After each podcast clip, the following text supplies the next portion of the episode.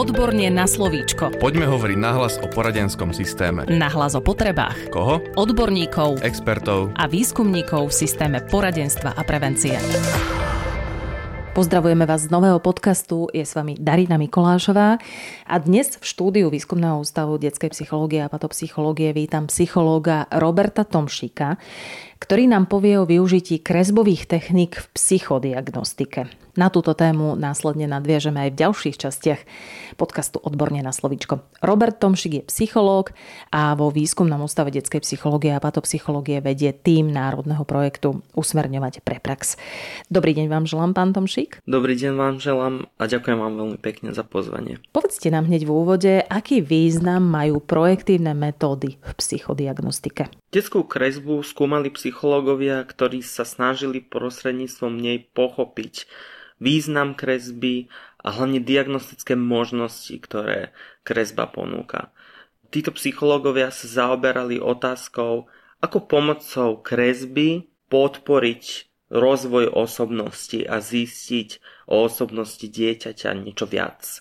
Novú dimenziu dostala analýza kresby s tým poznaním, že podobne ako aj ostatné správanie človeka, kresba podáva informácie či o emocionálnom prežívaní, o osobnostných charakteristikách, osobnostných črtách, zvláštnostiach osobnosti, vzťahoch dieťaťa, ale aj rozumových, aj iných vlastnostiach dieťaťa. A v tejto súvislosti sa posledných 60 rokov v rámci psychologickej diagnostiky aj psychoterapie rozvíjajú projektívne metódy, projektívna diagnostika, kresbové techniky a sú vlastne neoddeliteľnou súčasťou psychodiagnostiky. Sú kresbové techniky dostatočne výpovedné? Samozrejme. Kresba dokáže psychologom poskytnúť množstvo informácií, ktoré sú navonok len ťažko rozpoznateľné alebo len veľmi ťažko zachytiteľné inými testami alebo inými druhmi testov. Detská kresba slúži ako diagnostická pomôcka, či metóda terapie, alebo aj ako spôsob klinickej práce. Lebo v prvom rade pomáha psychológovi nadviazať kontakt s dieťaťom, aby sa dostal tomu dieťaťu bližšie, aby dieťa spolupracovalo, aby sa cítilo komfortnejšie, aby bolo otvorenejšie v práci so psychológom alebo odborníkom. Čo sa týka výpovednosti kresbových techník, udám jeden príklad, že kresba môže poskytnúť orientačný odhad úrovne vývinu rozumových schopností. Avšak na tento účel slúži, dajme tomu, predovšetkým predškolskom alebo mladšom školskom veku. V neskoršom veku túto diferenciačnú schopnosť stráca, pretože kresbové zručnosti detí dozreli. Tým pádom kresba môže byť a je výpovednou technikou, treba si však uvedomiť, kedy je vhodné ju použiť. Zaujíma ma, či je možné pomocou kresbových techník zistiť aj osobnostné vlastnosti dieťaťa alebo jeho prežívanie. Samozrejme. V kresbe sa odrážajú aj niektoré osobnostné charakteristiky dieťaťa, osobnostné rysy alebo aj iné osobnostné zvláštnosti dieťaťa. Ale predovšetkým je to emočne ladená kvalita sebahodnotenia, ale aj postoj k druhým ľuďom. Okrem týchto špecifikovaných faktorov kresba môže, okrem aktuálnej výpovedi detí, nám povedať aj o iných psychických vlastnostiach a odhaliť rôzne vývinové odchýlky, odhaliť rôzne traumy, sexuálne problémy, či naopak sú odrazom aj ich harmonického či disharmonického vývinu. Kresba dieťaťa môže byť v každom prípade veľmi cenným pomocníkom v každodennom psychologickom pôsobení odborníka, ktorý veľmi rýchlo a pomerne ľahko napovie o momentálnom psychickom stave dieťaťa. Je aj vhodným prostriedkom na diagnostiku detskej osobnosti, ako ste sa pýtali, odráža jeho vývin, citové, psychologické rozpoloženie, ale aj súčasnú náladu. Poprosím vás, aby ste nám aj uviedli najčastejšie používané kresbové techniky. Existuje naozaj široká paleta kresbových techník a iných projektívnych metód. Rád kresbových metód mapuje aj primárne, sekundárne prostredie vývinu dieťaťa, ako je napríklad rodina a škola, a vie bližšie identifikovať aj problémy, ak nejaké existujú v rodinných vzťahoch, a iných sociálnych konšteláciách. Zisťujú sa pomocou nich aj súrodenecké konštelácie, vzťah dieťaťa k rodičom či jeho miesto v rámci rodiny. Kresbový test vie dobre poslúžiť tiež pre získanie obrazu o prežívaní momentálnej situácie a rodinnej klímy dieťaťa. V psychologickej praxi sú najčastejšie využívané pri porozvodovom poradenstve, v pedagogickej praxi ich zase odborníci využívajú pri práci s dieťaťom trpiacimi poruchami správania či poruchami učenia.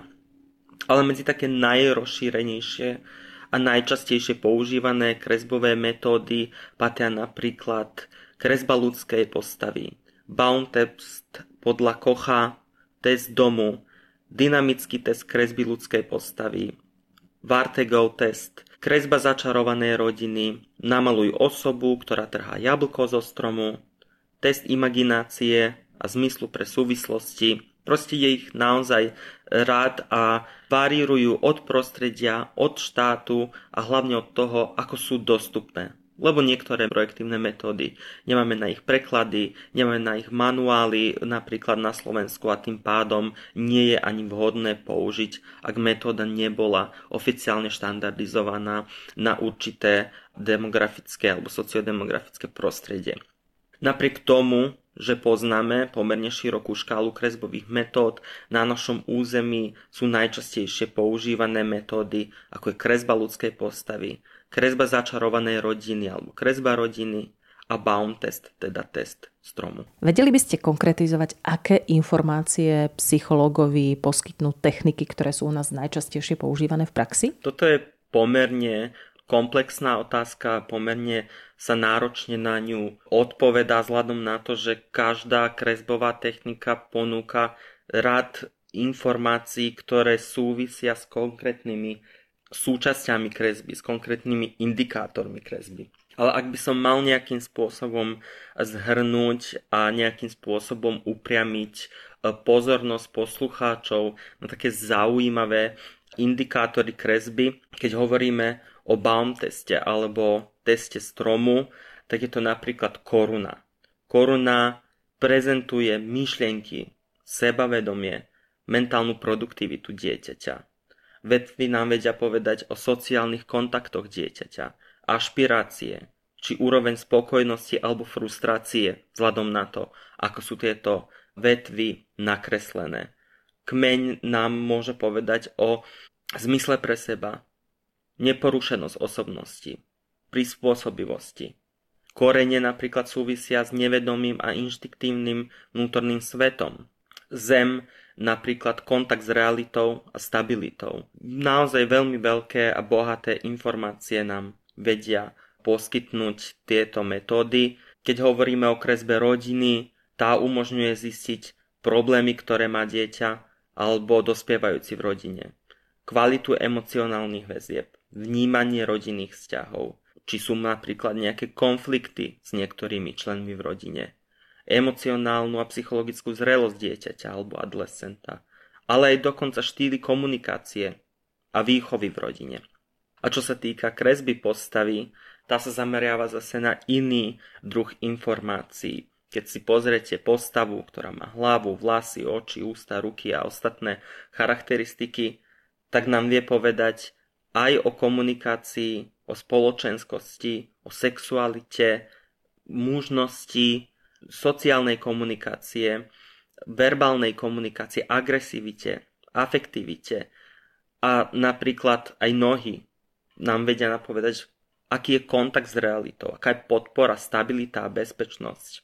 Čiže celková kresba a spôsob kreslenia ponúka možnosti analýzy rôznych ďalších kognitívnych, dokonca aj motorických, percepčných a motivačných schopností dieťaťa. A sú tieto techniky dostatočné pre diagnostické závery? Rád by som vám na túto otázku odpovedal, že áno, ale každý psychológ v praxi vie, že psychodiagnostické metódy sa neadministrujú vo väčšine prípadov len ako jednu metódu alebo osobite. Vždy potrebujeme určitú podpornú metódu, obzvlášť keď hovoríme o kresbových technikách, tak už automaticky tam ide pozorovanie, rozhovor je to nevyhnutnou súčasťou toho psychodiagnostického procesu, ktorý nemôžeme robiť závery výlučne na základe jednej projektívnej metódy alebo kresbovej techniky. Ale toto sa týka aj ostatných alebo väčšiny psychodiagnostických nástrojov, ktoré nie sú komplexné alebo sa zameriavajú na jeden problém alebo na jednu premenu.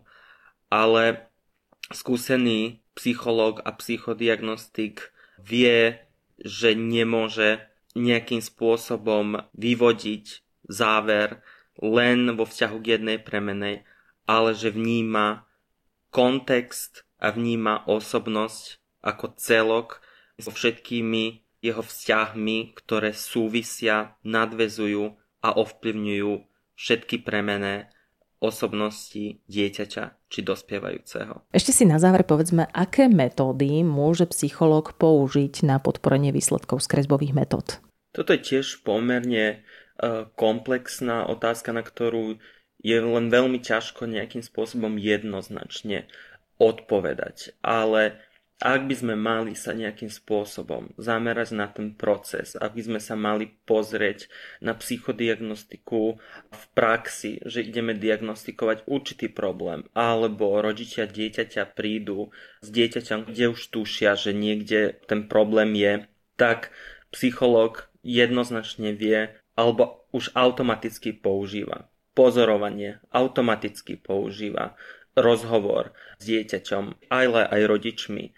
A potom aplikácia projektívnych metód, keď sa zameriava na konkrétny problém, lebo nie je nevyhnutné vnímať kresbu ako celý komplex. Hej, stále môžeme ísť za určitým cieľom a snažiť sa odhaliť konkrétny problém, že ak má dieťa problém v úzkosti alebo je depresívne, tak sa zameráme v kresbe na tie konkrétne indikátory, ktoré nám o tomto probléme vedia povedať viac.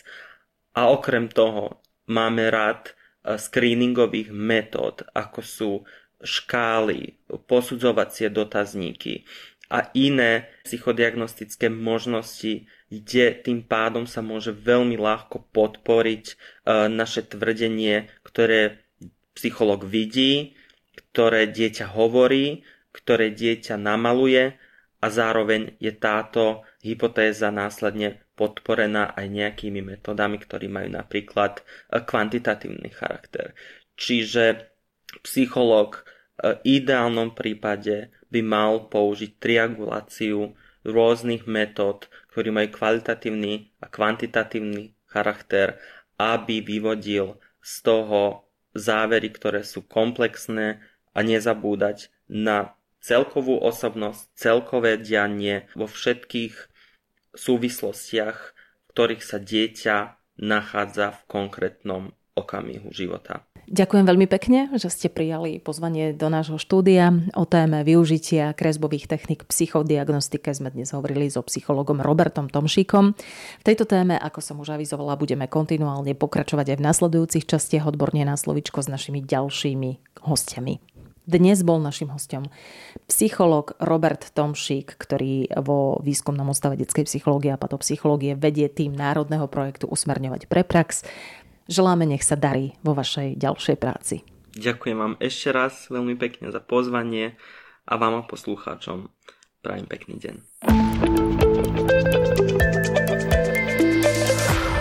Podcast Odborne na slovíčko sa realizuje vďaka podpore z Európskeho sociálneho fondu a Európskeho fondu regionálneho rozvoja v rámci operačného programu Ľudské zdroje.